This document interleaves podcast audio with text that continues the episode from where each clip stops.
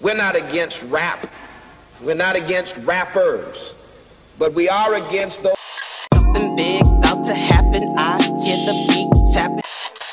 We some fly rhyming felines rapping on the track. Better yet, grab a gat, cause we hot like. Enzo, doors closed, windows up, cause that's the way we like to ride. Windy City hitting. Check mic one, two, one, two. We live, baby.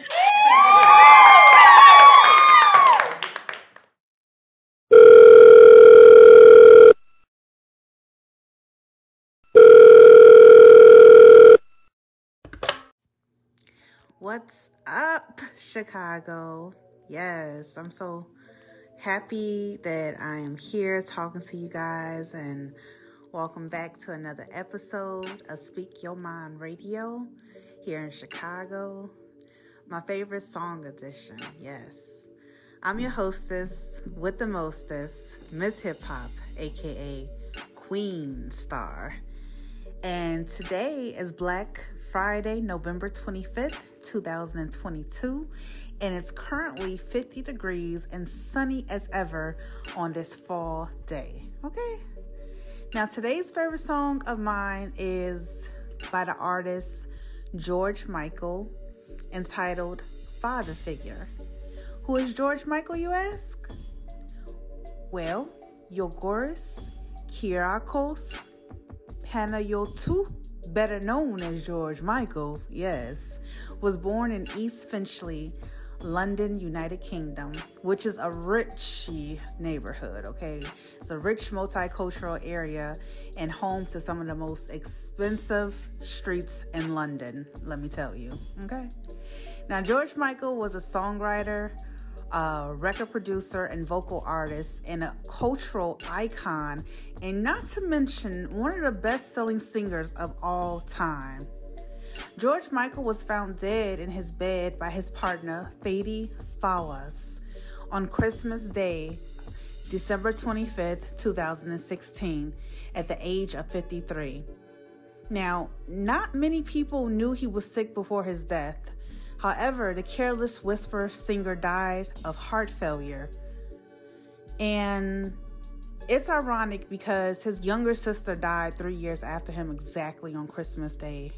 Isn't that like strange? Um, I know, like, when his autopsy report first came back, it failed, and then they re examined it again. And so in 2017, that's when he was pronounced with heart failure. So, yeah, George Michael performed his final concert at London's Earl Court in 2012. Now, before George Michael became the heartthrob of the entire world, he was part of the pop duo Wham. Wham was an English pop group formed in Bushey in 1981. The duo consisted of George Michael and Andrew Ridgeley. They became one of the most popular, successful pop duos acts in the 1980s, selling more than 30 million certified records worldwide from 1982 to 1986. They had such hot songs like Wake and Wake and Up, Wake Up Before You Go and Freedom, okay? A lot of people wondered about the father figure singer's sexuality, as we all probably did, right? Because honestly, that man was fine, period, okay?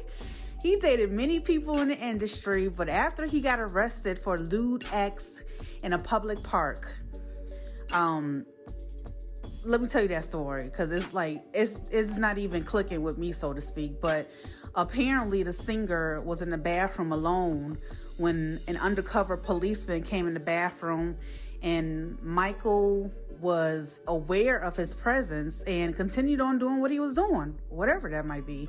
And he arrested him in Beverly Hills. Now, the police officer said he was unaware of who he was until after he was booked.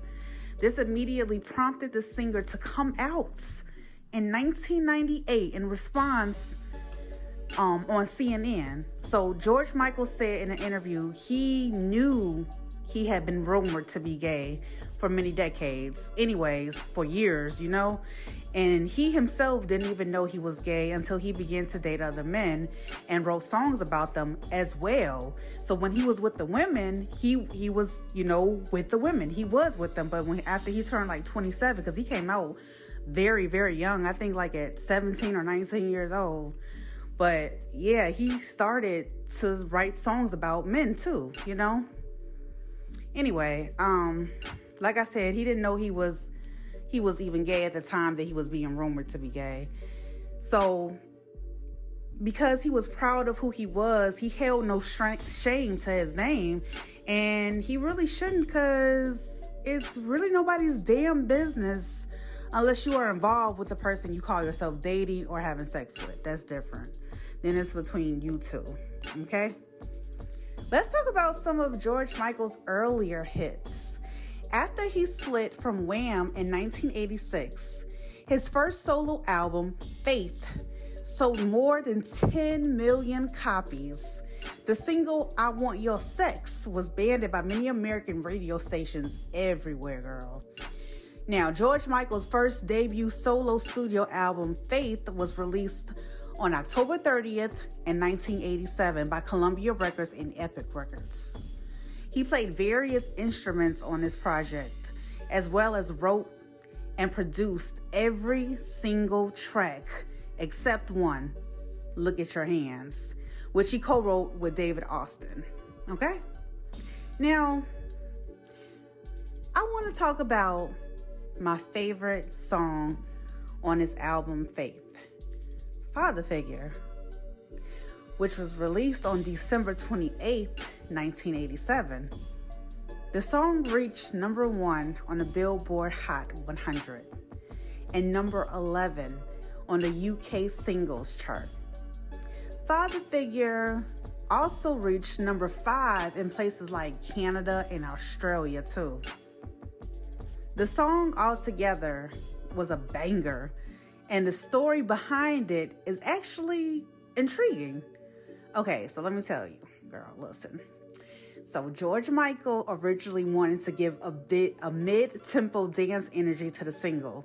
However, when he was in the studio, he decided to cut out the snare and change the entire vibe of the track, leaving it in a dreaming, dreamy state of mind, okay?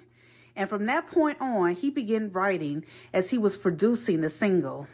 Yeah, it definitely has a nighttime frequency to the beat, and I absolutely love it so much. I'm like literally in love with this song. It's one of his most prolific songs ever.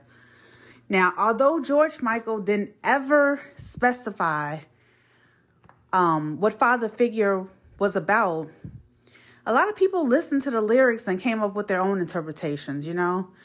And personally, I feel like the song was about yearning to be in the presence of another um, um, amongst who you adored. Like to be, you know, in a committed relationship with someone you love and you kind of look up to like a father figure. We all know your first love as a woman could possibly be your father. If they aren't around, then you kind of search for it in other places, you know? Like you, you try to find being the person's objection, I mean, object of affection. That's true, you know? Hence the lyrics. Listen, put your tiny hand in mine. I will be your preacher, teacher, be your daddy, anything you have in mind. I will be your father figure. I have had enough of crime, accept me.